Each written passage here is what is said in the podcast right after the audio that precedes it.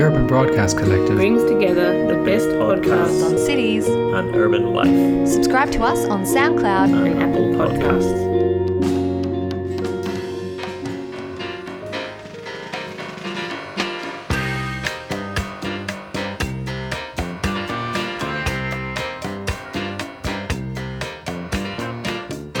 This podcast is brought to you by Maddocks Lawyers, the lawyers to call when you need practical solutions to complex problems.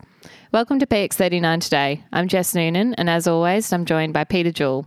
Today, we also have our audio engineer, Zach Wills Allen, on hand, who will also be helping with the recording and a short, slightly more professional video. Today, we're joined by Tim Vernon.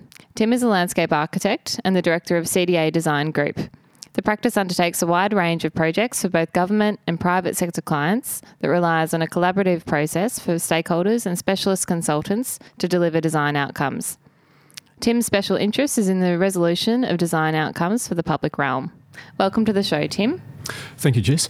And how did you come to be in landscape architecture? I understand you come from a family of architects.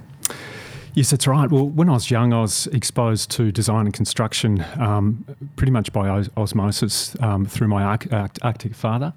And I had two brothers who were aspiring architects as well. So um, when I was, you know, before school, we used to get taken out to construction sites to look at uh, excavations um, steel reinforcing footings, concrete pours, that type of thing. And in fact, one morning was taken up the tower of the uh, Ballarat railway station on a cold morning, and uh, I was about 50 metres up in the air, climbing up the scaffold, looking at decorative detail of the um, of the railway station and looking over Ballarat. So uh, that's really how I started. Um, and then I um, saw that there was a course in landscape architecture at RMIT when I finished school. Um, so I enrolled at RMIT in 19.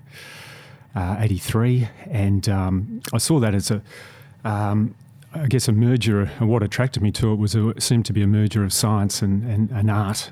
And I was I was no artist and certainly no scientist, but it seemed to be a way to get into that field and, and that endeavour. So um, during the end of that course, I um, did an exchange program at University of Illinois. Um, that was a that was a great opportunity, and um, did a lot of travel around America. Um, saw some really good cities, you know, New York, Chicago, etc., and some really good national parks, and um, and also went over to Europe. Um, so I got really fueled by the travel experience and, and how that inspired um, design. So you grew up in Ballarat, you said? Yes, I did. Yeah, yeah. fantastic. Yeah. And Tim, tell us a little bit about the CDA Design Group. Well, CDA um, is a, a, practice of uh, is about uh, eight landscape architects, and we um, we provide a design service to both the private sector and government clients. Uh, we work on projects on the fringe of Melbourne, greenfield sites, uh, also infill sort of brownfield sites uh, within metropolitan Melbourne. Um, projects range from um, residential residential estates. Um, we look at um, entry features, entry treatments, and branding of, of projects. Um, wetlands, constructed wetlands, drainage reserves, um, open space reserves. Um, we look at uh, town squares and, and streetscapes. Um, we do aged care projects, hospitals. Um, Very important how landscaping affects people's mood in, in those sort of places? Uh, definitely. And I think if you can provide opportunities um, for people to express themselves and undertake a lifestyle um, and to, to, enjoy themselves, that's really the trick and I guess the satisfaction of design work. In, th- in 30 seconds, how has the profession changed since you started?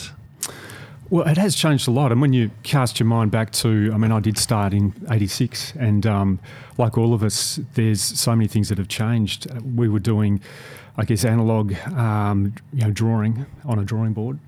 Um, we would do that drawing, complete it via a printer, and then um, put it into an envelope and send it off either via courier or to, uh, you know, snail mail, as it's now called. Um, until the advent of the fax machine, which, which which occurred after about three or four weeks of me starting um, work in a small single practice. Um, and so when the fax machine came, there was no excuse if a client rang up and said, "Oh, can you photocopy that section of the plan and send it off to me um, you know, via fax?"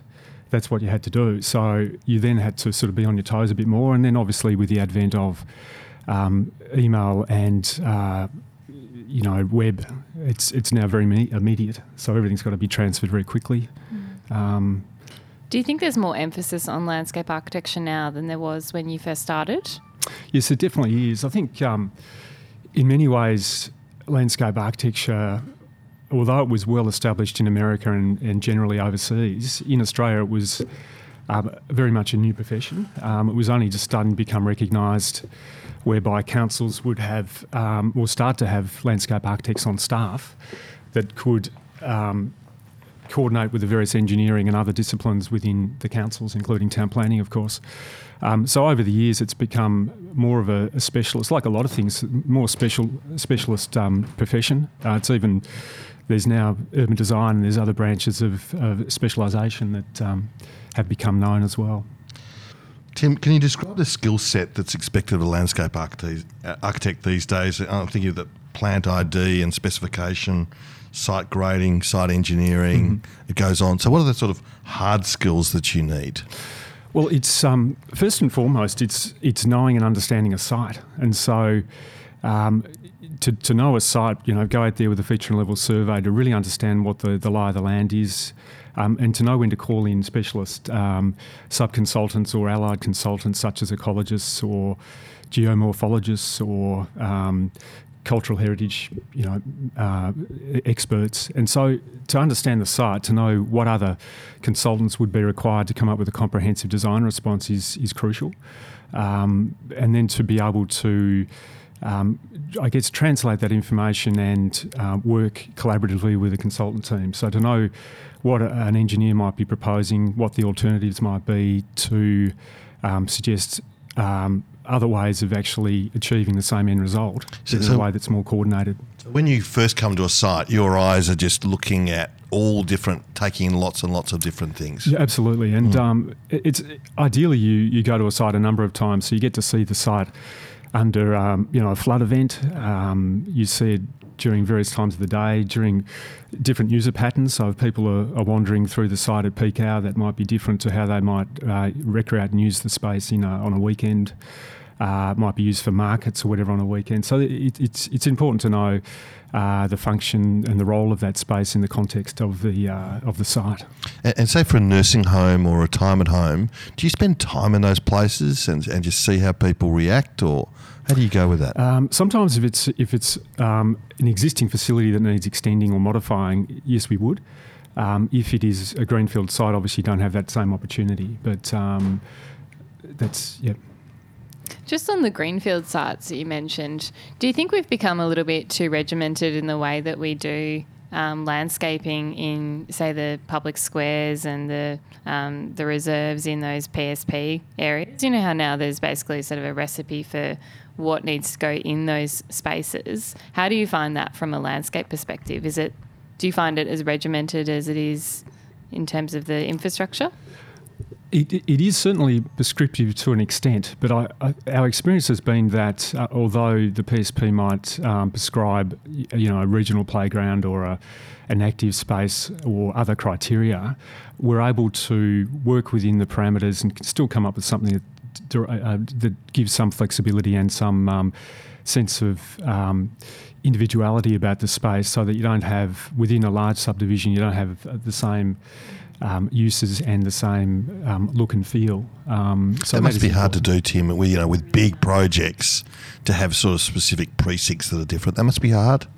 Um, to, in terms of the the um, active communal open spaces, is not so hard, but um, it's, it's really then trying to get a thread of um, street corridors that sort of link up and create a, a continuity, or, or, create you know a sense of um, precincts. So you might have um, different road treatments, um, different ways of, of dealing with um, surface treatments that lead you from one space to another. Mm. What sources of inspiration and motivation do you have? It's first and foremost, it's probably both the, the natural and the built environment. And um, wherever you look, um, the built environment and the natural environment provide in inspiration, and, and, it might be at a broad level, looking at textures and landform, but it might also be at a micro level, looking at, for instance, um, bubbles in water or the way the ocean patterns create swirls on the on the surface, or cliff formations and geology. So there's a number of different insp- uh, forms of inspiration in the built form. There's you know textures and uh, forms in, in architecture that relate to a street, and so drawing from those type of things can um, inspire thinking, and then w- what the narrative is to support the design is is important, I think, as well. In terms of going back to that point about public spaces, I think people um, sometimes assume, or people particularly outside the industry, would assume that landscape architects are just planting the trees as opposed to thinking about the space more holistically and thinking mm. about the um, the seating and the mm-hmm. pathways mm. and that sort of thing. Mm. Do you agree with that? Well, I think the, the perception certainly is, um, and probably historically has been that, but I think the current crew of um, uh, professionals that we work with and clients, they, they realise that life is a little bit more sophisticated in many ways, um, and that in a team environment, um, there is a lot to offer in terms of coordinating um, a a design so that the various technical experts, such as environmental and engineering people, um, and the planning and architectural and design people, are all talking to each other. And, and I think there is a definite role for the landscape architect to take threads of information from all these various disciplines and, and try and coordinate it into a uh, into a coherent design. That, that must be necessary for smaller spaces, but it, with historical precedents. Do you ever look back to the work of, say, Capability Brown and things like that? I mean, th- th- those gardens were done in the 18th century, mm-hmm. and they still pass, you know, pass muster, and people find mm-hmm. them attractive. Mm-hmm. Do you reach back into the past sometimes to look for inspiration? Yes, absolutely. I think um, history really does inform, um, in many ways, where we're going. Um, and whether it's Capability Brown or some of the other um, incredible work that's done more on a sort of a private estate or for some of the grand kings of, of France. Um, there's also some of the work done um, in cities like Paris, where it was obviously under a dictatorship of um, Napoleon, but uh, von Haussmann, I think it was, mm, the was. designer, mm. Um, was given almost carte blanche to um, create boulevards going through swathes of neighbourhoods to create these grand boulevards and squares. so and people were displaced, obviously. But um, but yeah, design has has um, come about through a, a variety of, of, ways. But um, it, it is inspiring to, to, to each age, it's art. Yes, yes, mm. that's true. And, Tim, in, in, in your work, you've got to consider many factors like safety, disability access, security, anti-vandal proofing. Mm. I mean, there's a there's a, a lot of things we don't know or don't mm. see or don't appreciate. Mm. Fair comment. That is true, and uh, it's almost you get a sense of design paralysis if you think. Um, too much about all the various controls and um, requirements, but the fact of life is that people expect to be operating in a reasonably safe um, uh, environment, if you like. And so there is standards in place to try and at least to have the delivery of, of a reasonably safe um, space in which to operate and undertake their daily lives. But um, there is, yeah, there is quite a number of, of things to consider, and we we get as a matter of course we'll have. Um, either DDA consultants involved on projects, or we'll have um, playground safety auditors or water safety auditors when it comes to wetlands and uh, water features and things like that that, that do require particular um, sign off before they're um, fit for public use. Mm. Just moving on slightly, do you have a career high? A career high? Yeah. I'm still going. Um, but He's looking for that, Jess. That that that trophy project. Well, it's funny, isn't it? I think a lot of designers would concede that the next project is the best project, but we have done some projects that you get gratified by the fact that people are using them either in the intended way, mm. uh, but also in ways that you might think um, were not intended but are equally valid. Yeah, um, definitely. And to really facilitate uh, the end user uh, is is particularly gratifying. And um, so we've done a number of different projects. In fact, I was walking down, excuse me, a, a, street in in Carlton, just north of uh, Elgin Street, near our office, and we did a linear park, which was an old street, and it was converted to a park. And the pedestrian function still uh, is maintained, but there's a series of pods or nodes for playgrounds and seating areas. Um, and so when I went past there, I saw all, all these mums watching their kids climbing up and down like spiders on a on a big web and kids running around and parents and so it, that was quite gratifying to see what it was and, and what uh, what the um, ultimately became. Tim, when people are surveyed about improving public spaces, a common response is plant more trees. Is this your experience? And secondly, why can't we just plant more trees? Well, you can always plant more trees. I don't, I don't think there's anything particularly sinister about that. But I think um, in terms of spaces, um, we do undertake a lot of work that does en- require engagement with stakeholders, and um, certainly that might be on the list. But but generally, it's it's um, providing for what their intended use of a particular space might be, and um, you know, you might take a, a particular um, communal open space, for instance, that might be used by one cultural group for picnics and loud music, perhaps, and, and other cultural groups it might be throw a frisbee. Um, others, again, it might be just sitting around and relaxing.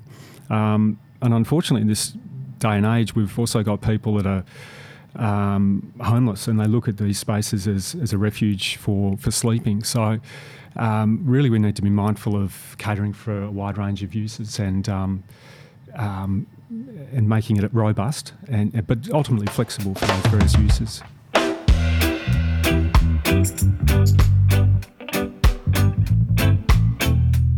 Thank you to Song Bowden Planners, who offer excellent personalised service. Call Dave Song or Dan Bowden through details on our website. Also, we thank Victorian Planning Reports, our very first supporter. If you want the A to Z of planning decisions in Victoria and excellent editorials, please get yourself a subscription to the VPRs. Details on our website. And finally, thank you to Salt Traffic and Waste Engineering, who are a highly skilled group of professionals under the direction of the wonderful Joe Garrity. Details also on our website.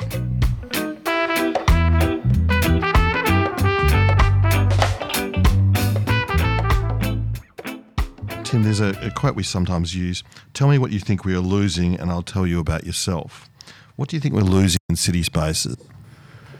Well, I think in the in the city, I mean, there's sections of the streets in the CBD of Melbourne, for instance, that are perhaps um, becoming um, overly shaded through taller buildings. Um, perhaps they've got a sense of sameness. They don't have the sort of chaotic experience that you might hope for in a city. If you go to some of the great cities of the world, they're um, truly chaotic. Um, so, if there is a way of, of trying to create a, a degree of diversity through the way a building hits the street, and um, Are you suggesting less uniform planning regulations? well, in a, in a sense, I think, um, well, I, I completely understand regulations, um, but a good designer should be able to work with um, a, design response that does actually benefit not only the site and its frontage and relationship to a street, but also be conscious of its wider context in, in, in a city space if that's the So that that gets back to one of our things, playfulness. Are we losing playfulness? Do you think? I mean, you mentioned sign off of this and sign off of that and tick the box. Are we losing that playfulness in city spaces and and recreational areas? Well, I think we are in some in some ways, um, and I think you know the, the the various controls and guidelines are there to protect, um, but it does it does make you sort of jump at shadows when you're designing. Um, but really, our role is to try and inspire and um, and, and offer the best we can, and, and work with those work with those guidelines so that um, you're really pushing the boundaries a little bit. So, so Tim, I'll give you a common thought, uh, and I'm just quoting here: making sustainable ecological practices the absolute standard, and retiring old practices such as irrigating, fertilising, using non-native plants that eventually damage ecosystems. Now, that seems to me very dogmatic. Is there a chance that ecological purism with uh, public space will do what modernist architecture did to our city fabric? Um, so, in other words, in this desire to be purist, with are we going to give away too many things from that we like, that people like? Much the same as way modernism crashed through cities in the, the 50s and 60s, and that was a fad. That that was the the pure pure ideology at the time. Are we going to do? Are we seeing that with landscape? You can just say no. Well, I think I think um, at a broad scale, you know, you, you could be dogmatic about um, the trying to trying to use, um, you know, in a non-urban setting, to to try and um, include indigenous vegetation, improve and enhance the environmental values of a site, um, in, including habitat. I think that's absolutely valid.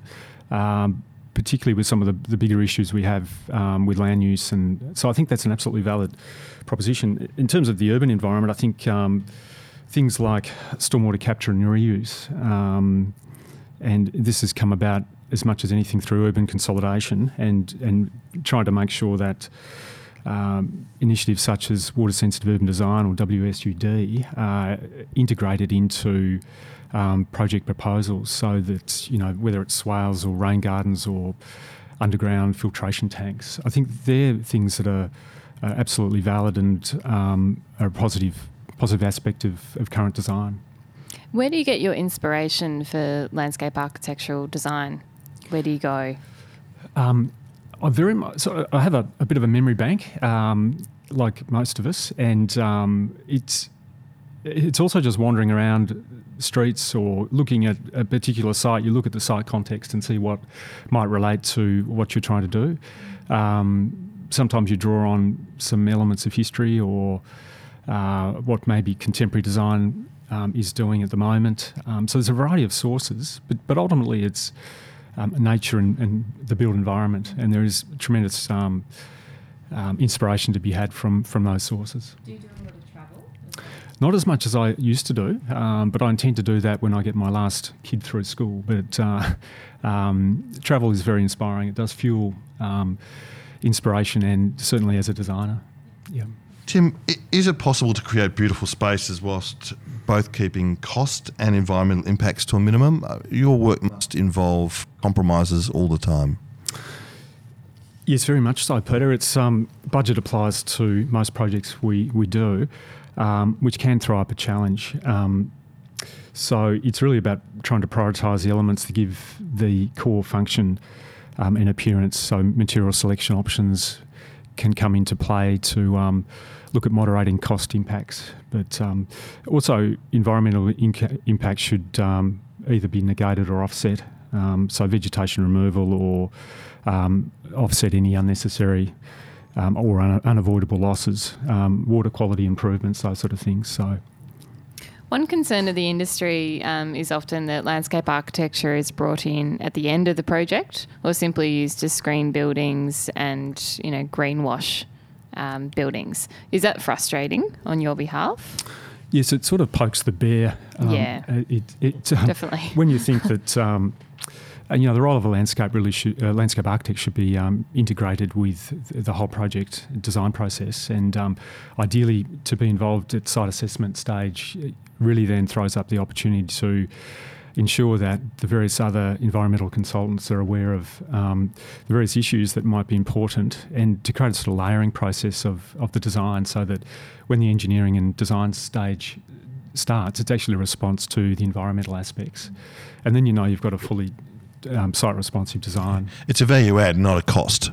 I, I would certainly see that. And we, we can demonstrate a, number of times how ultimately there has been cost savings as a result of, of, of the work that we do, both in natural systems um, restoration, it might be re- erosion control or um, other sort of environmental initiatives, but it also might be in the um, more for- formalised um, urban spaces as well. Mm.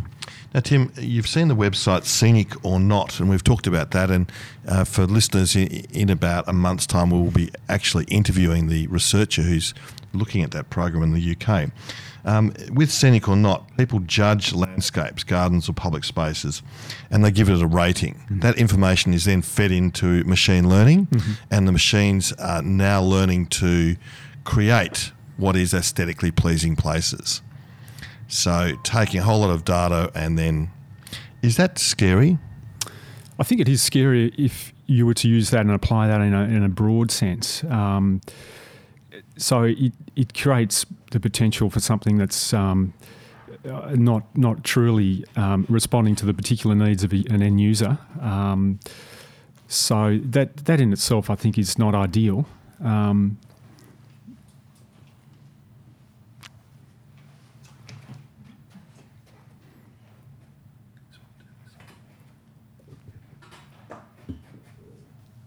Uh, Tim, are, public spaces uh, a cross cultural condition, or put it another way, do different cultural values, um, do different cultures value the same things in public spaces? Well, I think um, different groups might all highly value uh, an open space, but they might look at it and, and use it differently. Um, I mentioned before that some groups might go there to to be in a big group and, and you know do louder activities. Other other people might see it as a place to really relax and and um, do not too much. Um, so I think um, ultimately it's about creating a robust space that does create that flexibility for a variety of users. And we've talked a, mainly about public spaces. Do you get involved in private garden designs? Um, we do, but not often. Um, and when we do, we're sometimes a mediator between a husband and wife, um, which You, you know who always wins, Tim. so that's uh, yes, I do. That's that's always interesting, and um, but it can be um, it can be easier than actually dealing with a, a range of different stakeholders on, on bigger projects. So you know, there's a certain level of enjoyment in doing a smaller space, and particularly seeing it um, implemented um, in sometimes a shorter time frame than, than a bigger project. And and with your designs, are you a formalist, or are you more organic with, with curves, etc.? So Versailles or or organic, free flowing, nature inspired. very much site responsive, but um, sometimes you you you might um, start to think more in a curvaceous way than um, other times you might be in a more rigid, angular, um, geometric way. But um, we've done projects recently um, on a podium level of an aged care facility where the client was very keen to reinterpret a, a French garden, so we had a very axial um, format. Um, and design, which seemed to work very well in the space, and um, whereas other times we'll do um, quite organic forms, which seem to sort of relax the, the hard edges of the urban urban uh, setting. So I think both are, are valid depending on the site. One of those strange Australian things is the nature strip. The collective area involved is massive, and there's not much nature in many nature strips. Uh, What uh, are your thoughts? And, and just before you answer that, Tim, we have many listeners outside Australia, so maybe you can set the context of what is the nature strip. Right. Well, the nature strip, um, it seems to me, is the um, generally in a residential hinterland. It's it's um, you know residential street. Um, it's the area between the the curb and the footpath. So. If from the property line to the to the curb, there's a footpath and a nature strip, and it's usually grass, um, although there's sometimes planting or gravel or some other or derelict objects as well. Um, Old cars. Yes, exactly. so um, I would see it as um, potentially, I, I think it does provide some visual relief when you're looking down a street corridor and you see a wide expanse of road pavement. If it was from back of curb to property line as just paved material um, and then a fence line, I think that whole road corridor would be fairly harsh. So I think that the, the visual relief you get from even a, a narrow strip of grass, um, and you might say on a very perhaps minor effect, it might r- reduce the heat, um, the heat bank effect that we do have in the urban urban environment. So. Um, I think there's maybe validity in some streets. Um, Do you think there's opportunities to um, go further with our nature strips and actually landscape them properly? Well, I mean, you could even take that a, an extra step and say, um, if you don't create a trip hazard, and I think I'm, I'm being a def- the defensive comment there, but um, assuming you're not creating a trip hazard, I mean, it's even things like um, food production. Yeah, definitely. With urban consolidation and the population uh, that we're, we're dealing with, and uh, perhaps the arable land is not as accessible as it used to be, that um, there, there's possibly options for that type of um, exploration as well. And we're seeing that a lot more, I think, particularly in the inner suburbs of Melbourne. Um, I know around where I live, around the city of Yarra, there's a lot of those uh, vegetable bins that are being put out on Mm-hmm. Yeah. nature strips and Yeah. footpaths for vegetables Yes, and fruit, right. which Yeah. is Bit of guerrilla gardening, I Yeah. think it's called. Yeah. Tim, the, the value of pleasant public spaces, I think, is undervalued um, in, in terms of community well-being and, and public health. And Jess will know all about this since she did a master's in public health. But the, the benefits of just walking in green spaces is tremendously good for mental well-being. Yes, that's right. It is. It, it gives you um, a sense of maybe connection with nature. It, it also occurs in in along street corridors that are tree lined, and gives people an opportunity to, I guess, exer- so it's a setting for exercise and um, and just letting your mind run free. I guess so. There's positive, um, both mental and physical benefits. Yeah. A, a bit of playfulness again, Jess. Green buildings are, um, fairly common now, I suppose, particularly rooftop gardens and vertical screens and those sorts of things. Um, the lifetime issues around maintenance and resources are not always given due recognition. What, what are your thoughts on that? Yes, well, um, with um, green buildings, there's definitely an environmental benefit in doing it. I mean, it improves um, thermal properties of the building, reduces heating and cooling requirements of the occupants. Um, there's even there's a city in um, in Austria, Linz, I think it's called, which any building application over 100 square metres is required to have a green roof. So there is initiatives that um, uh, are mandated in some in some cities, but it's certainly um, I think with once again urban consolidation, trying to be creative about how you deliver a, a greener outcome, not only for those environmental benefits, but um, just to create a, a, a more pleasing visual um, environment and, and better um, relationship to adjoining sites. So there is a definite benefit there.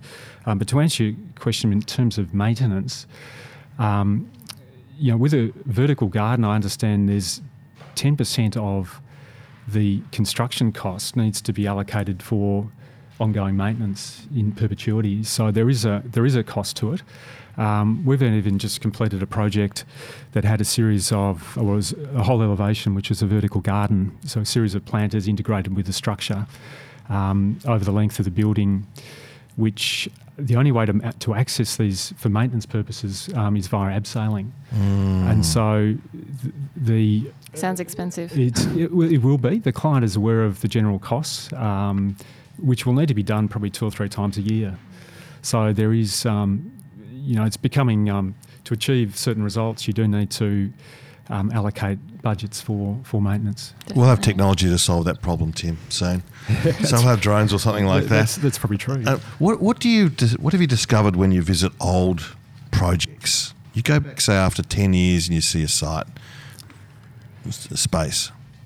Well, you can be sometimes pleasantly surprised how they're actually getting used, and sometimes you can be horrified. Um, and perhaps I'll give you a couple of quick examples. But I was pleasantly surprised, perhaps on one project, um, a project we did down at Anglesea after a very robust stakeholder engagement process, um, and then ultimately the the project in, in, included a marine themed playground which had um, a local artist carving out these timber structures that were things like octopus and sharks and um, uh, stingrays and those type of elements and whales. Um, but the shark took particular interest to a lot of the kids, um, and they've named, renamed this park the Shark Park. And they like to f- stop off on the way down the Great Ocean Road to this park, and so when you do go past, you see a lot of kids crawling around it, and that's uh, that's that's quite gratifying. But there's also projects where you turn up to where you get a shock. Um, we've done we do a, a fair amount of work that includes um, project branding or entry treatments for um, projects, and we had one that was. Um, Is it like residential estates and those sort of so- things? Sometimes residential estates, sometimes commercial business parks, those type of things. Uh, but we did have one project that was um, a five and a half metre high rock sculpture, um, which comprised five one ton rocks stacked one to- on top of the other. And there was a delicate design process that we had to document um, core drilling um, of steel rods through these rocks. They had to be lowered via crane um, using uh, a structural um, structural grout. And so this, once this thing was constructed and was signed off by the engineer, uh, it was washed down by a gurney, and we realised that there was some hairline cracks in the surface of the rocks. Um, and it wasn't the top rock; it was one of the middle rocks. So we're all looking at each other without any way of being able to tell whether the the, the crack was hairline and would stay hairline, or whether it had some structural um, structural sort of impact on the overall um, sculpture. So we had to, via some research, engage a geologist from South Australia to come over with a what looked like a stethoscope, but it was actually a sonar to check whether these rocks, um, these hairline cracks, were actually uh, structural or not. So there was a few sleepless nights, but over a period of months, the um, uh, it was found that the a couple of the, the cracks needed to be uh, pinned, but but others were seen to be um, just hairline. So that was a bit of a shock, but they're the sort of things you contend with. Mm. Now, Tim, we're coming to the end of our interview. What would you say to the young Tim Vernon starting work on his first day? I would say um, look and observe because what you do um, when you look and observe, you just find out so much, and that's so important. I think travelling would would help in that. Immerse yourself in different range of projects. Um, listen and ask questions of allied um, consultants to find out how they tick. I think that's vital. Uh, critically review everything. Um, take on responsibility to improve the natural and built environment. I think that's that's crucial. Um, but I think liberate yourself from um, and make time to get away from your computer and, and other apps and devices so that you can. Um, your brain is so full, chock full of information that um, you need time for, for, for reflection um, and, and really ultimately some blue sky thinking, just, just to get away from reality a little bit. So I think that's important. And outside of work, how do you relax and unwind? Um, at this time of year, I strap on the work boots and, and split wood to keep the family warm. um, just get out in the get out in on my property and, and do a bit of a bit of work and um, get in the ocean, um, catch up with my family and, and music and a bit of reading, that sort of thing. Yeah. Tim, thank you very much for a most informative and enjoyable interview. And uh, Jess, thank you. And thanks also to Zach. Thanks, Zach. Thank you, Jess. Peter, Zach.